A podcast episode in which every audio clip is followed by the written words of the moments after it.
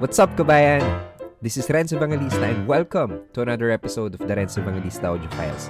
Ang show na to ay tungkol sa buhay, pangarap, at toolkit ng mga bagong bayani ng Pilipinas. This episode is brought to you by Elsa Care, the only all-in-one app that truly helps Filipino migrant workers take better care of their loved ones back home. Maaari ka na magpadala ng pera sa Pilipinas ng libre at sorpresahin sila ng voucher mula sa Jollibee, Red Ribbon, Pure Gold, SM Supermarkets, Robinsons, 7-Eleven, Mercury Drug, at Generica. Pwede mo na din silang loadan ng Globe, Smart, TM, TNT, Sun, PLDT, or kahit dito. Meron yan dito sa Healthcare. Pwede ka rin kumuha ng health insurance policy from Insular Life na walang hassle at free of charge. Yep, you heard it right. Lahat ng ito ay walang charge or commission at hindi ito pansamantala or one-time big-time promotion. This is the forever commitment of the company. Ang galing, di ba? Lahat ng yan, dito mo lang matatagpuan sa Elsa Care, ang nag-iisang all-in-one app na tunay na may malasakit sa ating mga kababayan. And oh, by the way, sila din na may pinakamataas na exchange rate compared to other money transfer app. Kaya click na ang link sa description to download the app at magpadala gamit ang Elsa Care. Huwag din kalimutang ilagay sa referral code RENZ5, R-E-N-Z-5 to receive a 5-year credit on your account.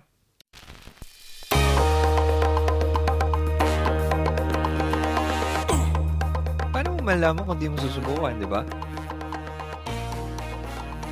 So, anong plano mo ngayon? Game na ba? Game? Game na? Game!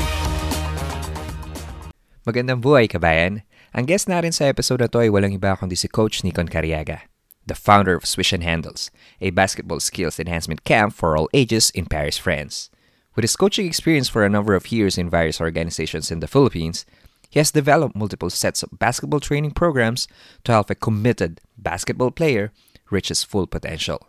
His training program includes shooting form development, perimeter game, proper ball handling, and a lot more. Apart from that, he's a registered nurse who works in different hospitals and clinics in the Philippines. At di lang yun, isa rin siyang musikero at bokalista ng bandang Valhalla. So without further ado, please enjoy my conversation with Coach Nikon Cariaga of Paris, France. So yun, Coach Nikon, welcome to the show. Yes, welcome. Welcome sa akin. kamusta? Kamusta? Ano, it's been a while. Ah. Hindi tayo ayos nagkita. Mga ilang linggo na. Kamusta? Oo nga, kailan ba yun? Last two weeks ago? Two weeks ago, ah. Two weeks, three weeks ago. Something like that. No, two weeks, two weeks ago. Last last Friday. Hmm. Pagkatapos Yeah. ba na nagkaroon pa ng mga iba pang mga trainings after nun? Sunod-sunod? Mm, wala naman. More of ano lang, individual trainings lang. Hmm. Pero dun din, kasi malamig ni. Oo, malamig eh, no? So, So, doon ayaw na nila sa ano. Sa So, more of indoor na. Kaso mahirap kasi maganap ng indoor dito eh. Most likely, puro mga private na eh. Yeah, okay. Hindi na, hindi na pwede outdoor eh. Kasi pa, paano na, pa-winter na.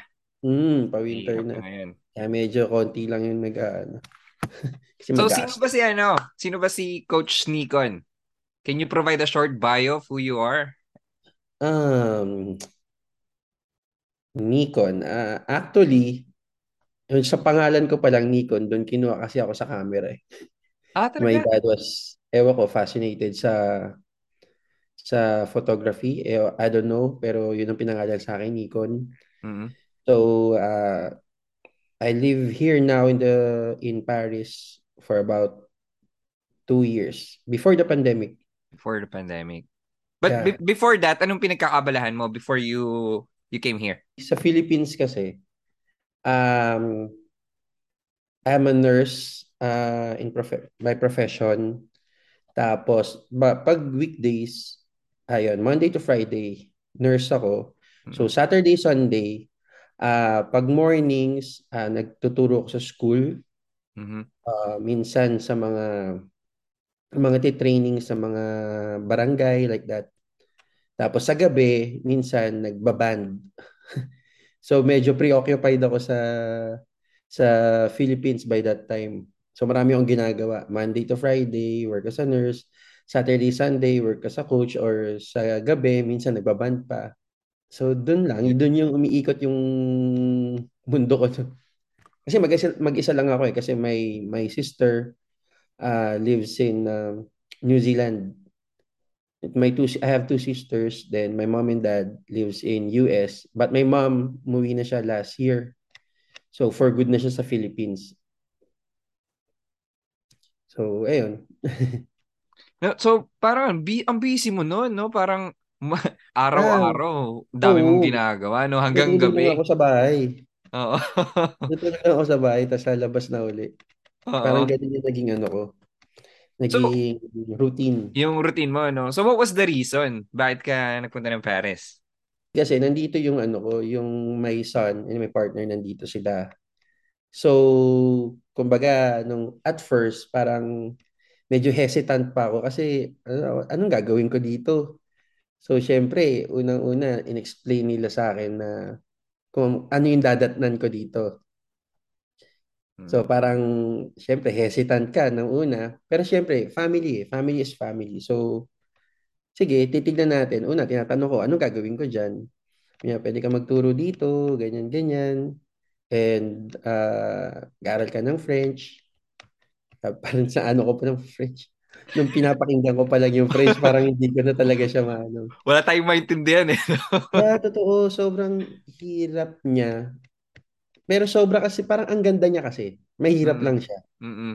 At first siguro. Lalo na pag ganitong age ka na pumunta, unlike pag bata ka, hindi pa hindi ka pa conscious sa kung ano sinasabi mo eh. Kumbaga, okay lang sa'yo kahit ano sabihin mo. Kung kahit magkamali ka, okay lang. Ngayon, matanda ka na, parang conscious ka na magsalita. Lalo na, nasanay ka na nakikipag-usap sa mga ibang professional din, ganyan-ganyan. Oo, oo. So, Tsaka parang, ano, hindi, kasi pag bata ka, hindi pa ganong loaded yung utak mo eh. So, pa, yeah, I mean, wala pang ganong information. So, hindi ka rin yeah. ganun ka-busy pag bata ka pa eh. Eh ngayon may mga responsibilities ka, di ba? Yes. Na kailangan tugunan. Kailangan, kailangan mong kumita. Yun. Hmm. So, nung sabi ko, sige, eh, i-risk ko na. Kumbaga parang, syempre, fam ay iisipin mo ba family versus yung ano, syempre, family. Kumbaga, ito rin yung chance ko na makasama. So, yun. Pumunta ako dito last 2020, ba, uh, January 2020. Then after doon, pagdating ko dito, nag-lockdown. So, yun yung pin, mga Grabe. hirap na yung mga nangyayari. Nabigla ka din nun, no? Nabigla ka din. Nabigla, oh, bro. Pero masarap kasi nung una, parang, syempre, nag, dumating ako dito, sa Rome kami nag, ano, nag-meet. So, nakapag-tour a bit, tapos Paris. Hindi ko naman alam na magla-lockdown noon kasi nasa China pa lang yung ano noon, yung virus eh. Hindi natin expected so, lahat. Sabi na magla-lockdown, ayun. Hmm. Siguro, like, bago ako nakahanap ng work, Siguro it took me six months. So, kasi nag-lockdown na nag-lockdown yun. Ilang beses nag-lockdown yun? Twice ata nag-lockdown yun. O thrice, I'm not sure. So ano pinagkaabalahan mo noon nung nag-lockdown ginawa mo? Kasi syempre bawal lumabas, di ba? Di, di, di ba dito pwede ka naman lumabas? Yeah, oh. Kailangan in, a, in a certain period of time lang, oo. Oh. Yeah, kailangan na attestation. So, ang gagawin ko sa umaga, pagka gising ko, magja-jogging ako. Hmm. Magja-jogging lang ako, then titingin ako ng kung may basketball court ba or what. May nakita akong court na malapit. So parang nagano, kasi yung basketball court, yung lapag, field, pang soccer. So parang, siyempre ang hirap mag-dribble. Oo. Tapos parang naka-program talaga yung, yung place for soccer. Nilagay lang yung basketball court doon sa taas. Parang ganun. So yun ang pinagkakabihan ko. Tapos pagdating dito sa bahay, yung mga ginagawa sa, usually sa bahay. Mm-hmm. Ganun. Pero nakaka ano rin yun, nakaka sanay ako ng maraming ginagawa. No, kasi 'di ba? Nag-iisip ako ng gagawin. yung yung yung routine mo dati, 'di ba? Yung routine yeah. mo dati na sobrang busy mo, na parang suddenly biglang, ha, anong gagawin ko ngayon? Oo, yun. Yan, hirap eh. So parang for ilang months talagang ganun, ganun yung mm-hmm. nangyari. Pero thankful pa rin ako kasi Sipin mo kung nasa Philippines ako by that time. Oo. 'Di ba? Mas mahirap.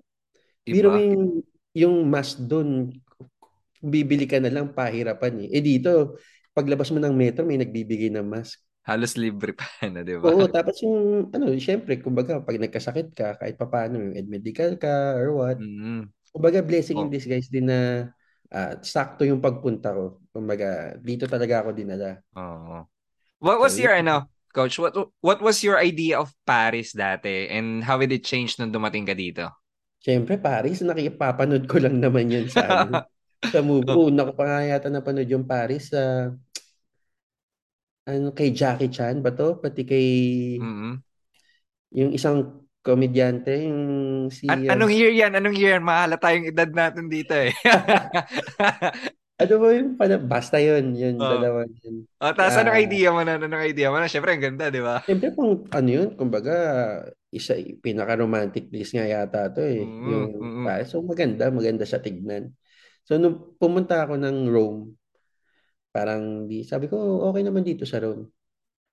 Tapos tinatanong sa akin ng partner ko na ano, okay ba dito sa'yo? Okay naman. Pero mas gusto ko sa Paris, sabi niya. Mm-hmm. Sabi ko, wait mo pag napuntahan mo yung Paris. Sabi ko, oh, sige. Eh di, nag-stay lang kami for about five days. Eh. Three days, three days actually. Tapos pagpunta ko ng Paris, sabi ko, wow, pagdating ko pala, sabi ko, ang traffic. Kasi from airport, nag-ano kami na sumakay kami ng Uber. Mm-hmm. So siguro, next few days, sabi ko, ah, labas-labas na. Ganyan. Sabi ko, okay naman.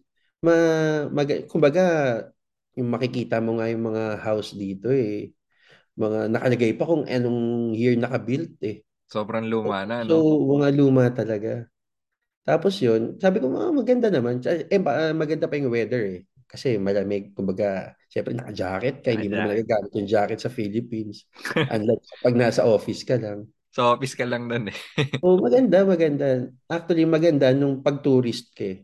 Mm-hmm. Pero nung nasa totoong buhay ka na, kung yung everyday life na, no? Uh, merong underlying ano talaga yung sa, lalo na if nag-start up ka na wala ka talaga, kumbaga pipiliin mo talaga, ay, hindi ka mamimili ng ng work mm. mo, ganyan, ganyan. Clean slate ka eh, parang ang back to zero eh, no? No, back to zero yeah. talaga, bro. Ang mahirap pa nun, may ano, may language barrier.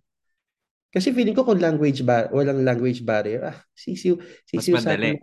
Hindi, siya ah, masisiw sa atin mga Pilipino yun. Oo. 'Di ba? Yun lang talaga, may language barrier lang talaga. Kaya yun, medyo mahirap. So sabi ko sa Paris, ng mga ilang buwan na, parang nasanay na ako dito sa Paris. Parang dumadaan na ako kay Eiffel, kay Louvre, ganun. uh, Although nasa Paris pa lang naman ako, hindi pa uh, ako nakikita totally Mm-hmm. Totally dito sa France. So, minsan lang pag may ba vacation, nakakalabas. Pero dito lang. At least kasi, kasi kami nasa Paris din kami. Uh, Kumbaga, ilang ilang station lang nasa ano ka na, opera ka na. Yeah, nas, maganda, nasa sentro ka na, nasa sentro ka na kagad. No? Actually, nakapag-adjust, mabisa ako nakapag-adjust eh. Hindi naman, hindi ako na, ano eh, hindi ako na... na homesick? Homesick, no, hindi ako na homesick. Mm-mm. Yun nga, hindi ako na homesick. Ang ano lang, naghahanap lang talaga ako ng gagawin. At first. nasa sistema mo kasi yan eh. Oo, nasa sistema mo kasi. Hinahanap at hahanapin mo talaga eh. Pero pa- paano ka naging coach, no? Pwede ba natin balikan? Tsaka paano ka nagsimula sa, sa coaching? Wala talaga siya sa ano ko. Sa, hindi naman. Sa linya mo, nurse ka eh. Tapos banda. Oo, hindi. Kasi nag-start ako when I was a kid. Mm. Nagpe-player na. Player na ako sa school. Mm. So, player ako from elementary, high school. Then, pagdating ko ng college, nakat ako. Mm. So, nung nakat ako, sabi ko, shucks, ah, uh, kumbaga, parang masakit sa akin yun, makakat ka sana, hindi ka naman sanay na ganun. Kasi kumbaga, naglalaro ka talaga. Naglalaro ka naman sa school. Mm-hmm. Tapos, eh, my mom has a friend from this school sabi niya, why don't you try sa EAC? EAC. Tapos doon, binigyan ako ng scholarship. Siyempre malaking bagay yung scholarship. Ang scholarship ko... EAC, ah, Emilio Aguinaldo? Yeah. Okay. Ang scholarship ko dahil sa choir. So, nag-choir okay. ako. Mm. Nag-choir ako at the same time, naglalaro lang ako sa labas. Ah. Continuous pa rin ako naglalaro sa labas. Mm. Pero nag-focus na ako kasi sa ano ko, sa school nag-focus ako sa pag-aaral ko. Kumbaga, doon ko na inano. Kasi siyempre, nursing by that time, ang inisip ko na lang, so yung mama ni. Mm, matapos. Uh, matapos. So, yun ang inano ko. Then after college, nag-nurse ako. Nurse ako for about from, oh, basta hindi ko nasabihin yung taon, mga ano na, sige, for sige. 10 years, 10 Oh. years na. Tapos may time kasi from about 2016 na nawalan ako ng work kasi parang nagsara yung company. So may friend ako. My friend was a uh, skills skills trainer siya sa San Miguel before. Mm. Dati ko rin siyang teammate. Dati ko rin siyang teammate sa sa Don Bosco.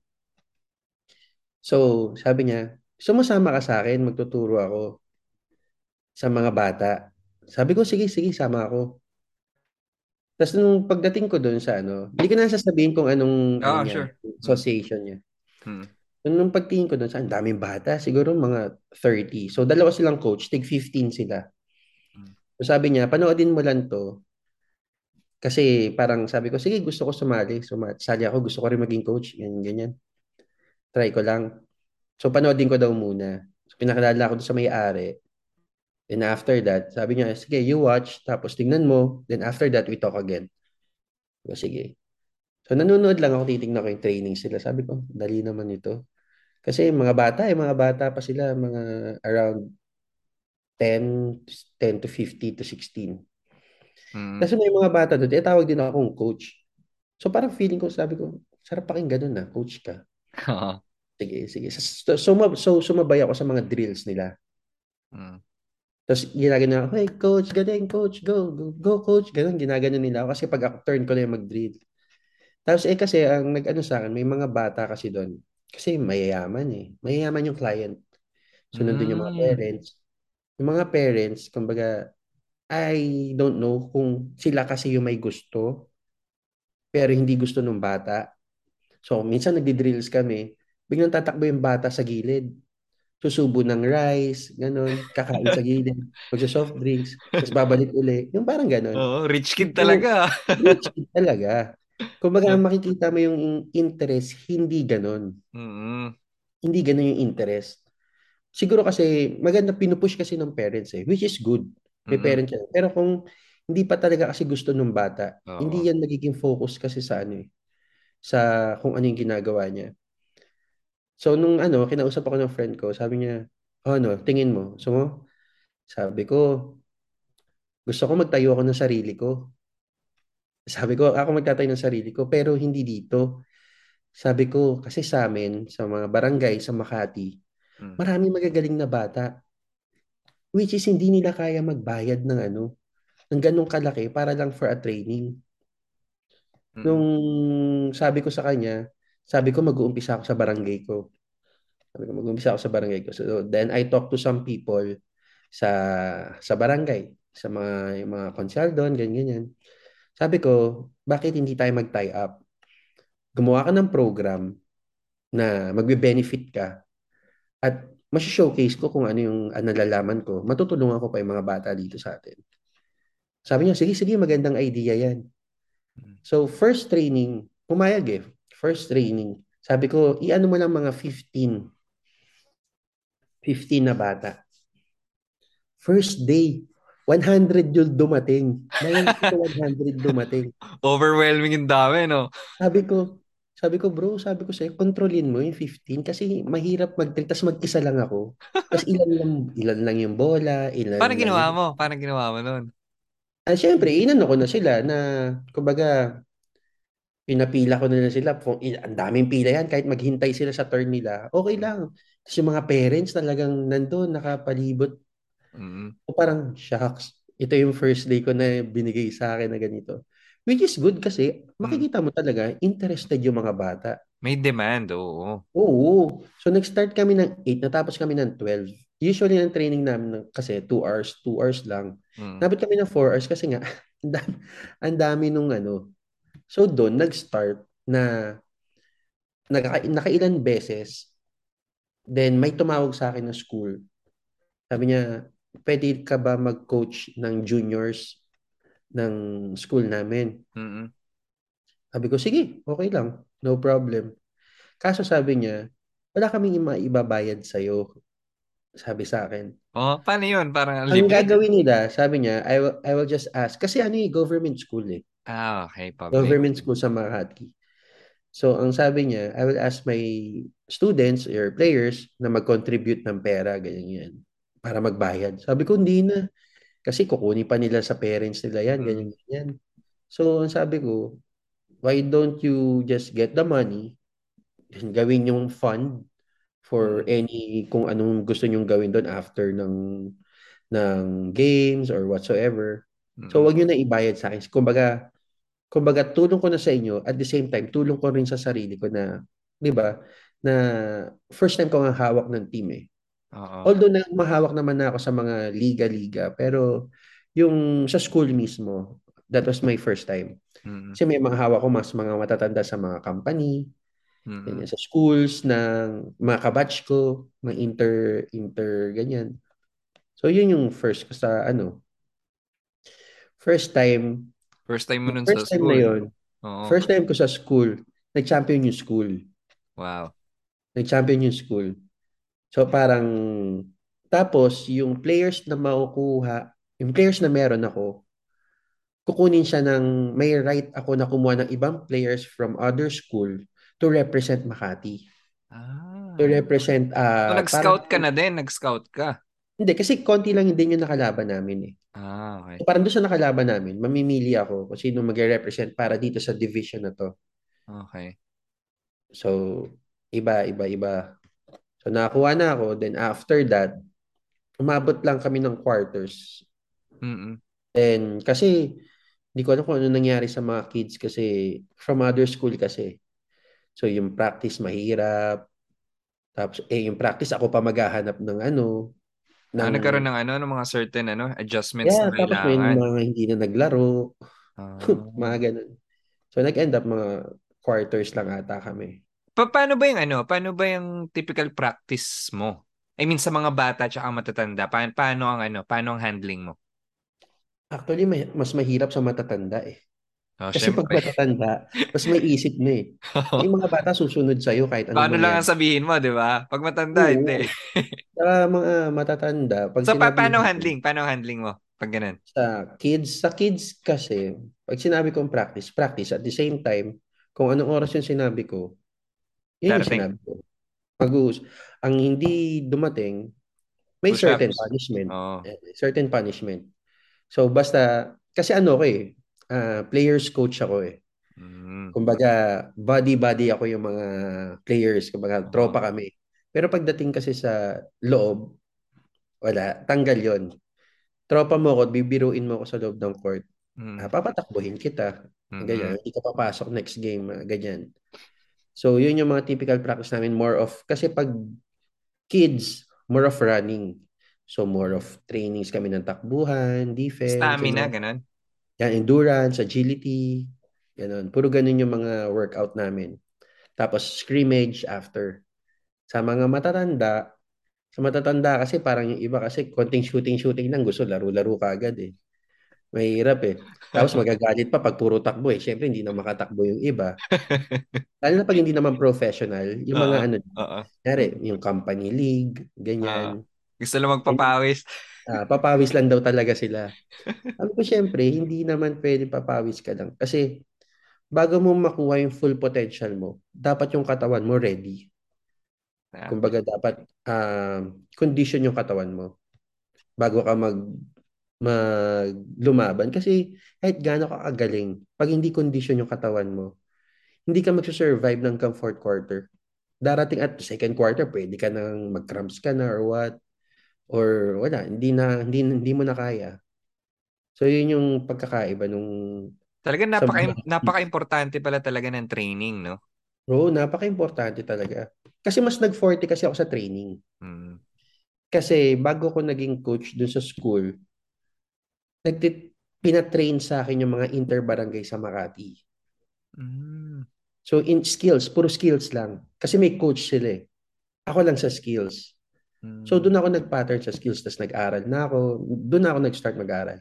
Mag-aral, umattend ako ng mga convention, mga conference, mga seminars. online, online, mga seminars, ganyan. Doon ako nag-start mag-aral. Tapos basa ako ng basa. Tapos nod-nod ako sa YouTube. Ganun. Talaga, ano? Pa passionate ka talaga dun sa ginagawa mo. Nasa basketball talaga kasi ako. Oo. From Pero ano, kasi no? hindi ko nakuha yung gusto ko na gusto ko ako yung maglalaro. Parang nag nag-pivot ka, eh, no? Okay, sige, hindi nyo hindi na ako naging player ah. So mag basketball Oo. pa din ako, magko-coach ako, ganun. Kumbaga parang sa akin yung pinaka parang reward na lang sa akin yung makita ko na tinuruan ko na nag pumasok sa level ng ano. Nag-excel, ng, no? Oh, nag, nag UAP, NCAA, mm-hmm. mga ganun. Sino ba mga hinawakan mo nun na talagang wala, nasa wala. Mga ano lang. Kumbaga sa amin nga kasi I'm just a nobody. Kasi oh. nobody lang talaga. Pero kasi yung makikita mo yung, kumbaga sa akin, reward na sa akin yung makita ko yung player ko na nag improve Mm-hmm. Ano na sa akin yun eh. Kumbaga reward na sa akin. Kumbaga gaganahan na ako lalo magturo nun. Kumbaga kasi may mga players ako na nagta-try out sa mga NC, ganyan, pero hindi sila nakukuha. Kasi mali, masyado sila maliit. Kasi syempre knowing sa mga schools na mga... Number one requirement yun eh, no? Yung height. Hindi siya number one requirement, pero kasi malaking factor siya. Or kasi preference na, yun, preference. Sabihin natin hindi requirement, pero preferences ng mga ano, school or mga institutions. Yeah, pero medyo kasi, mas matangkad. Yeah, oo. Eh, kasi ang height, hindi mo natuturo yun eh. hindi mo oh, natuturo yung height. Hindi ka na-stretch eh, no, yung height mo. mo. Oh. Eh, rin ako natanggal din. Kaya ako nakadail. Ako yung pinakamaliit eh. Oo. Kailangan siguro kasama, talaga no parang very skilled ka na player like Abarientos, no, Johnny. Yeah, oo. Dapat may X factor ka katulad oo. nila Halalon, Gio Halalon. Oh, Gio. Mali, maliit siya pero grabe kung bumantay naman. Yung, yung depensa, no? Oo. Dapat may ano ka, may certain X factor ka kung maliit ka. Si, Baroka, okay. no? 'Di ba maliit lang din naman si Baroka? Oh, at, at least yun nasa 6. At least nasa 6 ka. Oo. Oh. Si ano, Pero si Sumang ba? Five. Si Roy. Si Sumang, nakalaban ko si Sumang before. Pero taga sa Manila lang eh. Taga Tondo lang yun eh.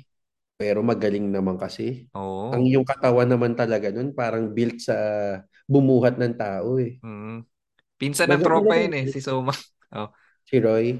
Oo. Lalaro kasi kung, nag, kung alam mo yung anak bayan sa San Andres. Mm, mm, mm. Diyan naglalaro sila Ron J. Buenafe, Ah, sila May UAPNC. Oo. Ano lang yun ah, para siyang iskinita. Oo. Then papasok, pasok mo yung iskinita, may court. Maliit na court. Hindi naman maliit na court. Basta may court. Tapos nakita mo yung iba nakatungtong sa taas. Nanonood. Cage match. Oo. Cage match. Pero grabe yung mga naglalaro. Mga NC, UAAP. Mga player, no? Si, sila Paul siguro, sila Paul siguro pumunta rin doon, naglalaro din. Hmm, pero hindi ko siya na ano eh. Si Roy. Oo, Oo. si Roy doon. Sila Ron J. Sila Buenafe. Na, nabanggit nabanggit mo kanina coach yung ano no, yung regarding dun sa pag dumarating yung player mo ng late. Syempre may certain punishment. Paano ba yung ano, yung handling mo na ano, yung relationship mo between the ano, in and out the court? Mm, kasi pag in the court kami, sabi ko sa kanila, lagi silang focus. Tapos lagi silang, kumbaga, makikinig. Kasi syempre, doon ka matututo eh. Pag, kasi pag naglalaro at nilalaro mo yung laro. Laro na, nilalaro mo pa. Oo, di ba? Mahirap yon Kumbaga, hindi kayo magkakatugma. So, kunyari, pag ganun, minsan yung iba, hindi ko pinapalaro after after the game. Kunyari, practice, late ka, bago kita mapasok sa loob ng court, mapapasok ko muna lahat. Kumbaga last option ka. Ganun. Kumbaga may certain punishments talaga. Pero pagdating sa labas, para kami magtotropa. Pinapakain ko sa bahay, nililibre ko sa labas. Kumbaga yung relation, kaya nga players coach ako. Kaya yung mga mga players ko, even now nag-message sa akin, Coach, sapatos naman dyan. Yung mga ganun. uh, Kung alam mo, hindi coach ka usap, mm, na-build mo talaga yung relationship, no? Yeah, oh. Dun sa mga Tsaka, players. Ano kasi, nag, kumbaga, may transparency kasi. Kumbaga, may mutual respect, may transparency, pero may barrier. Pag nasa loob ng court, saka nasa labas ng court. So parang transparent ka mo anong kwento ng life mo, ganyan, oh. ganyan. Pag-uusapan namin sa sa labas. Sa labas ng court na pag-uusapan namin. Pero sabi ko, wag mo dadalhin sa loob ng court yan kasi hindi ka makaka-focus. So, doon sa labas, nag-uusap na kami. Minsan, tatambay kami, kami-kami lang, kakain lang kami. So, gan ganun lang yung usual na ginagawa ko. Hindi naman ako masyadong strict na, uh, no, hindi ako strict na ano. But how how do you deal with ano, yung may mga discipline issues or arrogant players? Let's say. Actually, may mga arrogant players ako before.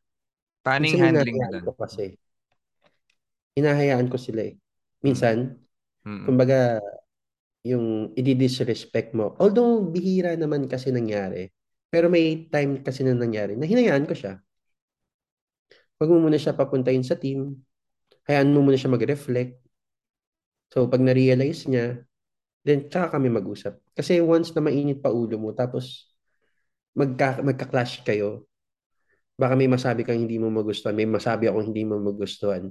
Lalo na pagbata kasi pagbata, pag may nasabi ka dyan, pusong mamon yung iba eh. Kumbaga, Dinidibdib, ganun. Dinidibdib talaga. Minsan, magwawala pa yung iba after, sa labas ng court.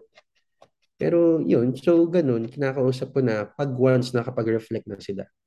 Tapos yun, mag-uusap kami, one-on-one. Ano yung So, so what if, no? So, after the reflection, bumalik ako. So, parang I've changed, no? Parang hindi na ako, hindi na ako ganun ka-arrogante, may disiplina na ako. Pero umulit hmm. ako. Anong gagawin mo? Depende kung ano yung inulit mo. Ah, ano, ano ba yung ano? Ano ba yung parang non-negotiable kay coach, for example? uh, yung hindi ka umattend ng game na wala kang sinasabi. Yun. Na sasabi mo lang, eh, baka traffic, traffic coach, hindi ako makakapunta ng game, yung mga ganyan. Kasi Biglaan. ilang beses nangyari sa akin yun. Oo. Oo. So, pag ganun, eh, ano yun? Kumbaga, attitude yun eh. Kumbaga, yun hindi mo kasi, kumbaga, excuse na lang yun eh. Oo. Kasi kung gusto mo, gagawa ka kahit makarating ka ng date, pag gusto mo, Oo. gagawa ka ng paraan. Pero yung mga ganyang bagay. Pero kasi kung ganun na ulit-uli nangyari, syempre, kakausapin pa rin kita. Pero, pag hindi, kumbaga parang, pag naulit mo, mas less yung playing time mo. Kumbaga hindi ka na, yung trust ko. Wala na. Hindi mo, hindi naman nawawala. Pero at least, mabab, nandun na yung ano eh, may lamat na. So mag-iisip pa ako kung, ano, hindi yung, pag ano kasi, okay na eh hindi ka na magdadalawang isip eh. Pag sa kanya magdadalawang isip ako uli. So parang ganun, ganun lang. Hindi Paano naman pag kasi ano? Paano pag star player mo siya? Parang ganun. Kahit star player pa siya. Kahit star player pa oh, siya. Diba? Oo, kasi nangyari kasi sa akin yun eh, na ganun ako nung bata eh. Oo. Kumbaga parang kahit na ako yung ano, basta may ginawa ako, late ako ng practice, di ako nag-practice. Wala, hindi ka papasok. Kahit ikaw gumagawa. Ang masakit nun, nanalo sila nang wala ako. Wala kang contribution. wala akong contribution, pero nanalo sila. Uh-huh. Di ba? Parang sinabi na, na, parang sinabi mo sa sarili mo na ano, na parang parang sampal sa mukha mo. Oo, oo, oo nga. Hindi ka nga kailangan eh. Tapos ikaw, pastar ka pa. Oo. Nananalo naman yung team. So, ganun.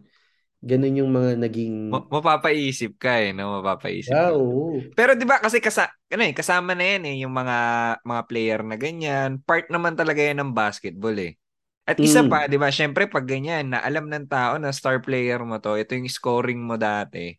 Syempre yung mga tao magtataka, magtatanong, no? Parang iki-criticize ka. So paano mo hinahandle yung mga ganong bagay, yung criticism?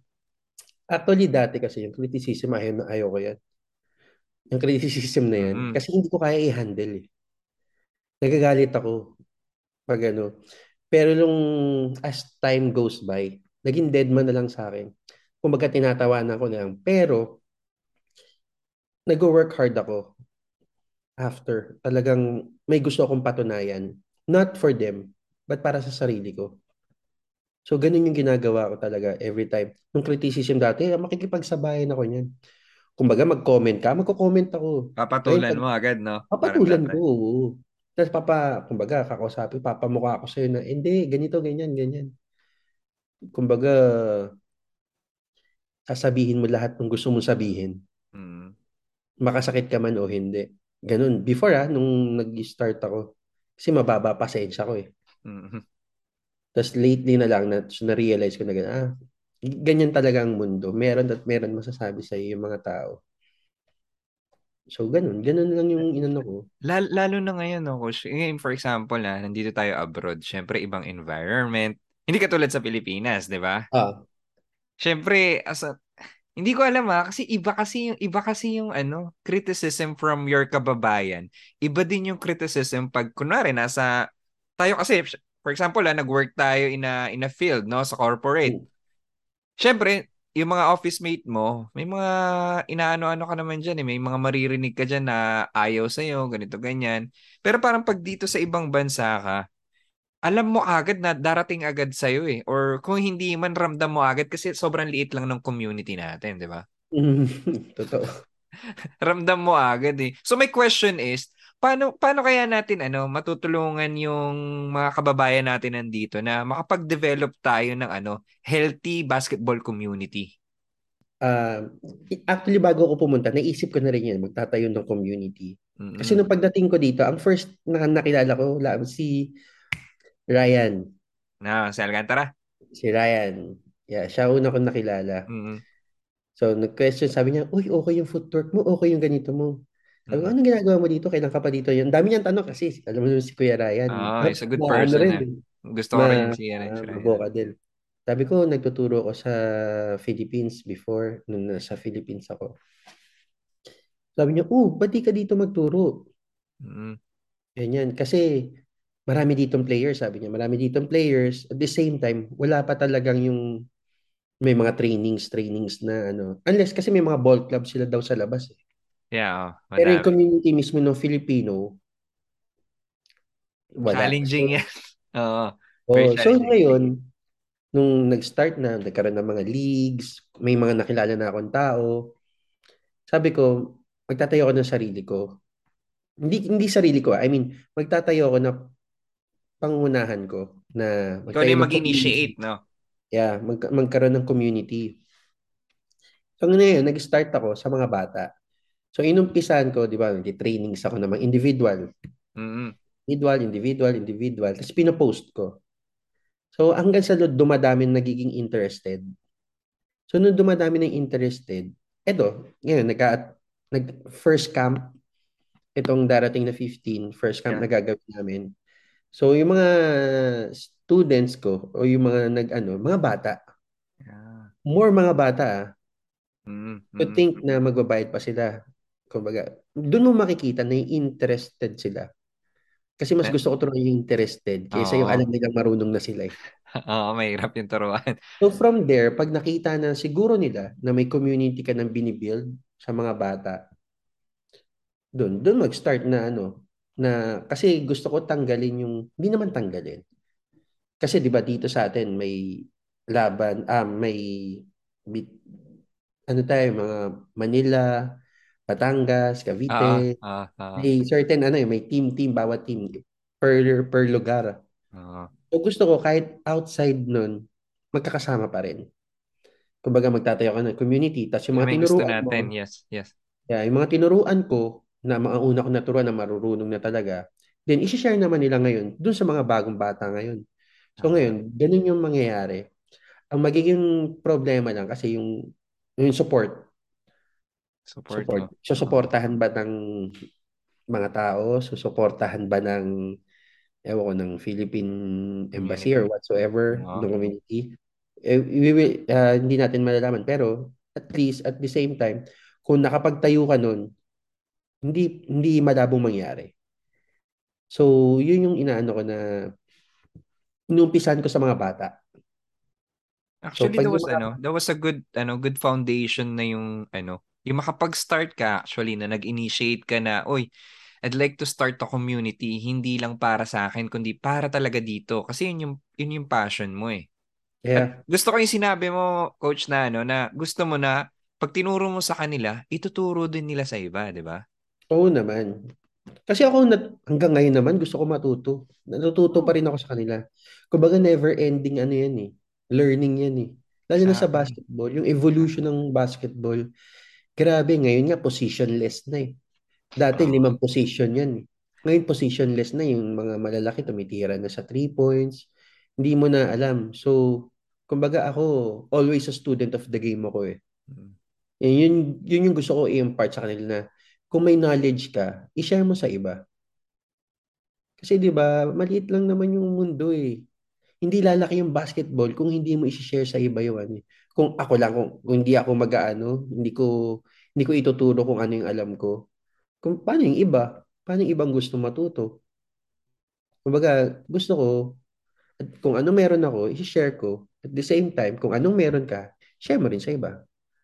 Kumbaga, pasa mo. Tama, tama. So, ganun. Nabanggit natin yung ano, no, yung building of community dito sa Paris, yung healthy community na sinasabi natin, sharing knowledge. Ano pa coach yung ano, sa tingin mo na pwede mong ituro dun sa player bukod pa dun sa basketball? I mean, isa na yan sa sinabi mo kanina, no? Tsaka paano mo to gagawin? Ano bang pwede ko pang ituro? Um, kasi dun sa before sa mga tinuturuan ko, bukod sa basketball, studies talaga. Hindi ka pwedeng, kumbaga, hindi ka pwedeng ano eh, meron kang, lahat ng nagkaroon na failure, lahat out sa ano. Kahit isang subject, out. So, kumbaga para sa akin, bago ka mag-basketball, studies ka muna. I-prioritize mo lagi yung studies mo. So, siguro, yun yung mga verbal ano pwede kong i ano sa kanila na i-share na bukod sa basketball studies talaga kasi yung basketball hindi yan lifetime eh. Magkaroon ka ng injury may pwedeng tumapos ng career mo eh. Career mo. Dito ko, ako may injury ako kaya hindi na ako nakapaglaro. Kumbaga may may knees at uh, early age nagkaroon na ng problema. So Kumbaga sa akin, basketball wala na talaga. Pero, ito yung ginagawa ko. Nagtuturo na lang ako. So, ano pa ba? Uh, tingin ko kasi studies lang yung pwede kong maano sa kanila eh. Tsaka yung based on ano, based on your ano personal experience na kasi itong mga to bata pa tong mga to eh, 'di ba? Mm-hmm. Katulad nung sinabi mo kanina na for example, may star player ka na hindi naman star player or one of your players is parang napagsabihan mo tapos dinamdam niya. Parang ikaw based on uh, your experience tapos yung yung handling ng criticism before pinapatulan mo pero ngayon parang kaya mo na siyang i- i-handle no with grace, parang nadadala mo siya ng maayos compare dun sa dati. Mm, ah.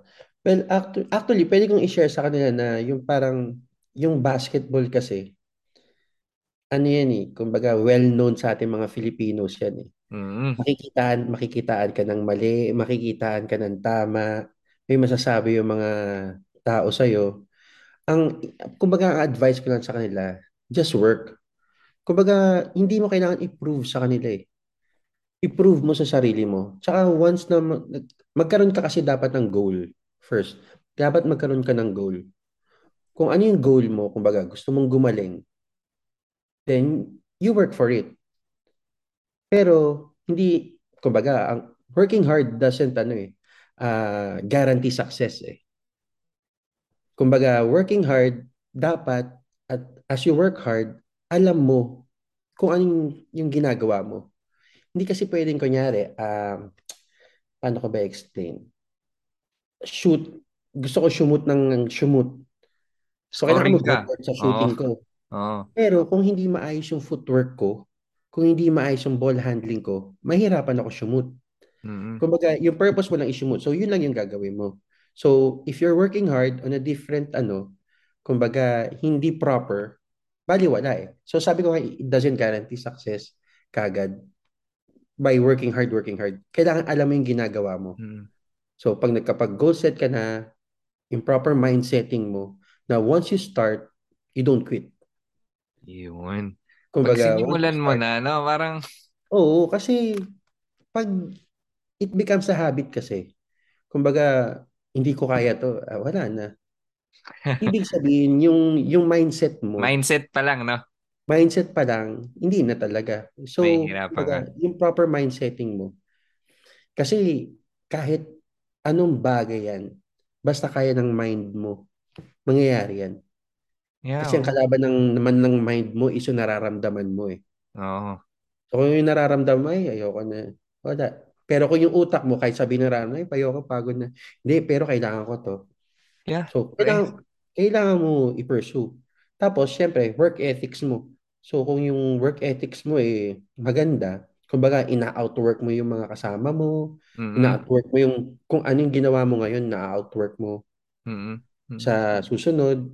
So yun yung mga pwede kong ituro sa kanila. I-advise sa kanila. Actually, that's ano, no? That's a good advice kasi without proper mindset, no, mahihirapan kang mag, ano, mag-adjust in any kind of situation, hindi lang sa basketball. Mm. 'Di ba? Tsaka sa real life. Sa real life. Pag kunwari pag tinatamad ka na, eh kailangan mo magtrabaho, kapatid. Oo. diba? diba? na, siyempre. Tsaka dapat kasi pag ganyan, pag once bagay inumpisahan mo, kailangan mo tapusin, kailangan committed ka. Mm-hmm. Kailangan exactly. committed ka. Kasi pag hindi ka committed, wala. Hindi ka tatagal. Kasi darating at darating yung time yung parang magsasawa ka. Oh. Ito na naman gagawin ko. Tapos susukuan mo, lilipat ka ng iba, mag-upgrade ka agad sa iba oh. without... Wala kasi shortcut eh. Walang shortcut kailangan, talaga. Kailangan mo daanan lahat ng process eh. Walang kasi shortcut. Kasi eh. Kaya maganda nga nagkakamali ka eh. Kasi, kasi doon ka mas matututo, doon ka ah, mas gagaling, di ba? Sa mga pagkakamali mo. Tsaka, kumbaga, alam mo na yung feeling eh. Kumbaga, kaya na siyang labanan lalo ng utak mo na, ah, hindi, hindi na mangyayari to ganito na dapat mangyari. Alam mo na yung ano, no? alam mo na yung scenario. Ah, nangyari Oo, na to. Nangyari na to, parang replay lang to. Kumbaga sa France, deja vu. Oo, oh, yun. Oh, parang ganun. Nakita ko na to. Pero mas alam, alam mo na.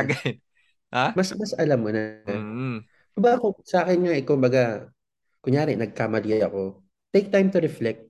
Huwag kagad yung, hindi, babawi ako bukas. Mm-hmm. Kasi at the same, pag hindi mo nagagawa ng reflection yung isang bagay, kumbaga, pag di mo siya kagad nag, ah, kung gusto mo kagad umano kinabukasan, most likely mangyayari at mangyayari uli eh.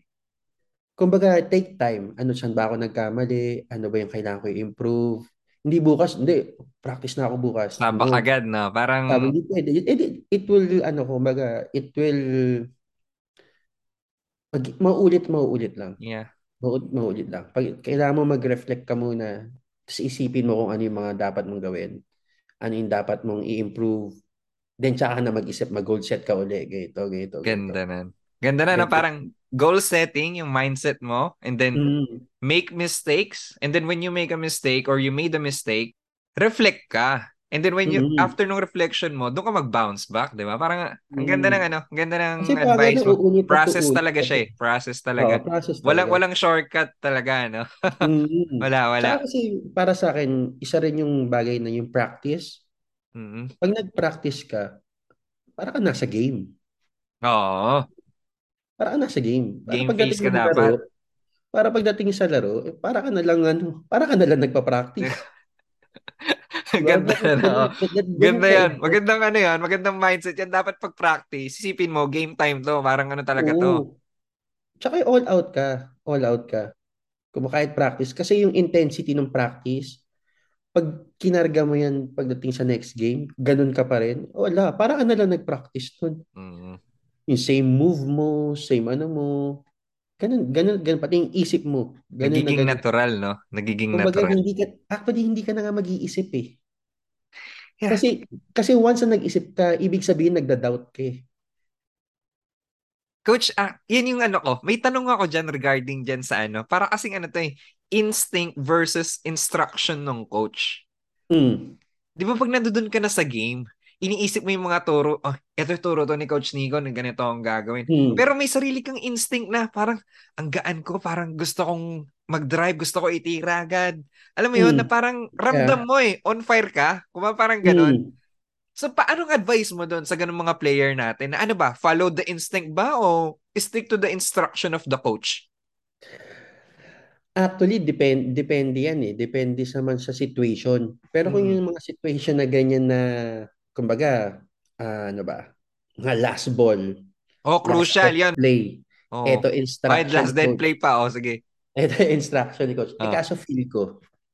Hmm. Feel ko. Ah, kasi kung ako ah, ako, oh Me as a person. Ah. Me as a person. Kung alam ko, ramdam ko, i-reject ko.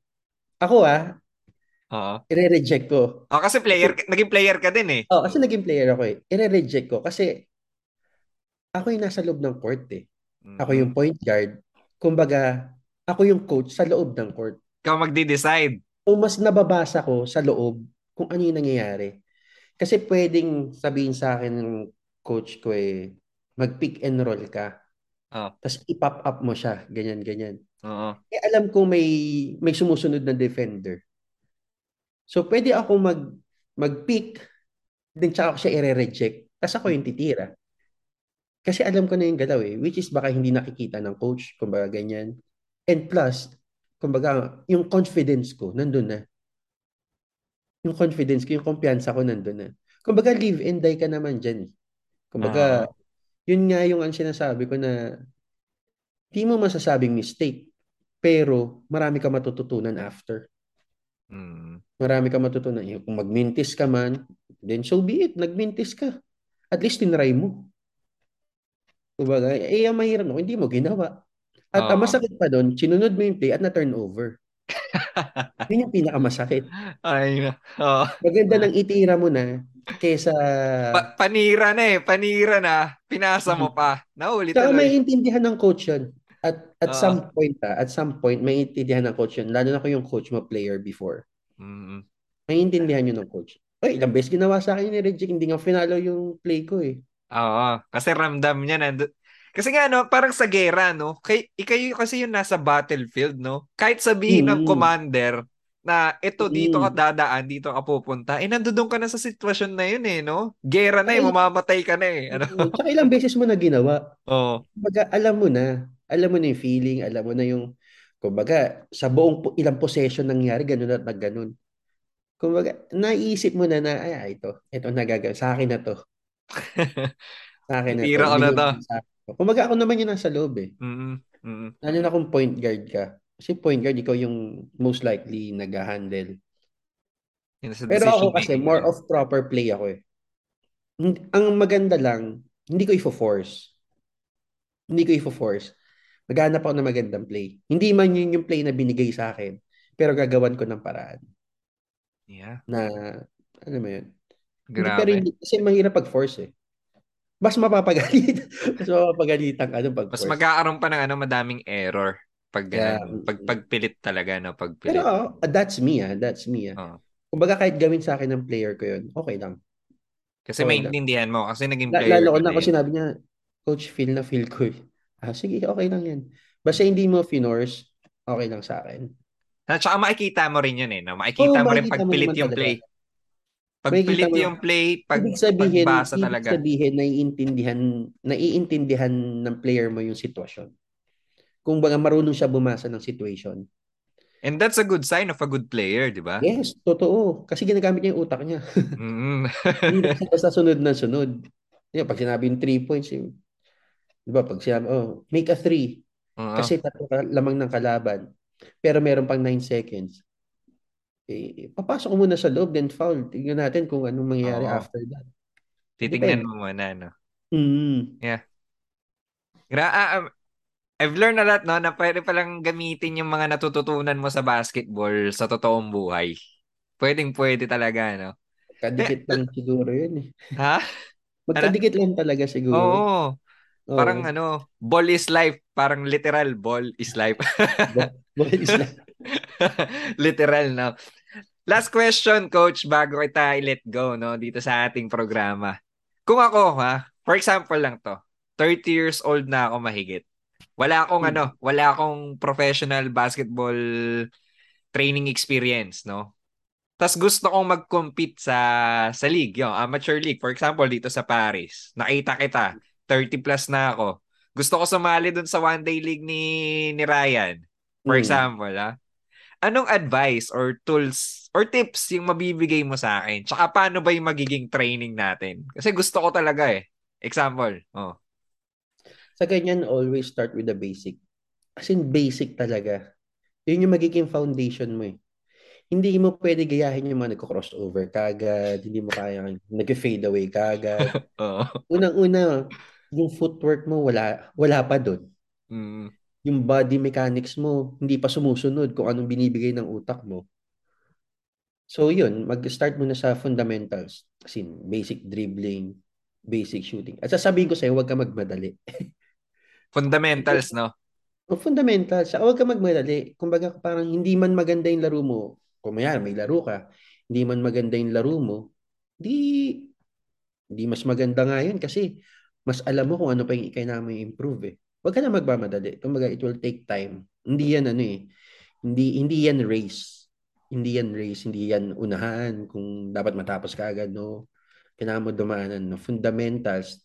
And after ng fundamentals, isasabay mo yung katawan mo. Kumbaga, uh, i-condition mo naman yung katawan mo. Lifestyle mo mag-iiba. Tapos, Siyempre, ikaw, bibigyan mo ng time. Kailangan mo siya bigyan ng time. Kung yung lifestyle mo, na bawas inom ka muna. ah, mga ganun. Puyat. Number oh. one, puyat. Kasi puyat ang number one na kapag injure ng ano ng player. na yung katawan puyat. talaga natin sa puyat, no? Mm, kasi hindi siya hindi na masyado nabibigyan ng ano eh, nutrients yung muscle natin pag puyat ka. So, yeah. tas ilalaro mo, bibigay at bibigay din siya at the end. So, yun, fundamentals ka, huwag ka magmadali, take your time, make time, tapos uh, lifestyle change. Kung gusto Yun. mo talaga. Yun. Kung committed kung ka talaga. talaga. Ayun, kung committed ka talaga. Ano ka magbabali? It will take talaga marami. Um, nung ano nga last time, last sa Philippines, natuturo ko mga 45 years old, 50 years old. Mm-hmm. Pero for ano na nila yon For, kumbaga, exercise, pang ano, Yeah. Sumasali sila ng mga alumni league na mga yung mga 60s, mga 1960s, 1970s na batch. Balik laro, no? So, mga balik laro. Oo, oh, mabalik yung papawis, gano'n. Papawis. Kasi mas, masaya din naman. Mm. Lalo naman yun, yan naman ang number one sports natin. Lalo ng mga Pilipino. Yep, yep. So yun, yun lang yung gagawin ko. Yun lang siguro gagawin mo. Pero ikaw, galing ka naman maglaro eh. no, example lang yun. example, magand- it's, ano, it's a very good advice, no? Parang, ano, it takes time and then you have to make time tapos konting tweak dun sa lifestyle mo. Kung gusto mo oh, talaga, kung committed ka talaga mm. dun sa gusto mong salihan mm. na liga. 'Di ba? Mm. So Let's coach, maraming ano, maraming maraming salamat sa time mo. At saan ba nila matatagpuan si Coach Nikon? Paano ba ako mag enroll dun sa training program mo? Paano? Ah, uh, let's, do it. Let's uh, so nandito lang ako sa Paris, guys, ah. yeah. yeah. You can add me sa Facebook ko, uh, Nikon Gerald Carriaga, and my IG and, and is pang FB ko, Swish and Handles. And may TikTok din, Swish and Handles. So doon yung makikita yung mga trainings na ginagawa ko. Uh, ano pa ba? Mga trainings, group trainings. So yun, doon, doon yun lang naman makikita. Yeah. So kayo na bahala kung interested kayo. Maganda so, yun guys, 50... check nyo, check nyo yung mga mga videos doon ng mga training, tapos yung mga fundamentals, and then may mga advanced din akong nakita eh, yeah, na mga training advanced. mo eh, di ba? May konting so, elite. Pag hindi ano, lang hindi lang pang beginners to. So if you're really interested, try Swish yeah. and Handles. Mm. Am I right? Hmm. Swish and Handles. Message nyo lang ako. Add nyo na rin ako, guys. Yeah. oh, kasi madami tayong listeners from ano eh, ibang parts din ng Europe eh. So, ah, really? for now, sa Paris. Nasa Paris yung Swish and Handles. Yeah. Try nyo. Thank you. No, thank you, thank you, Coach. okay, thank, thank you, you, bro. Thank you guys for listening no and till next time. Ciao. This episode is brought to you by Elsa Care, the only all-in-one app that truly helps Filipino migrant workers take better care of their loved ones back home. Maaari ka na magpadala ng pera sa Pilipinas ng libre at sorpresahin sila ng voucher mula sa Jollibee, Red Ribbon, Pure Gold, SM Supermarkets, Robinsons, 7-Eleven, Mercury Drug at Generica. Pwede mo na din silang loadan ng Globe, Smart, TM, TNT, Sun, PLDT, or kahit dito.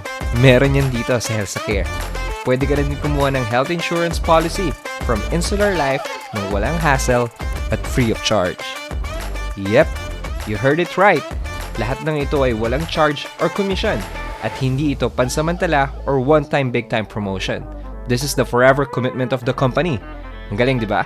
Lahat ng yan, dito mo lang matatagpuan sa Elsa Care, ang nag-iisang all-in-one app na tunay na may malasakit sa ating mga kababayan.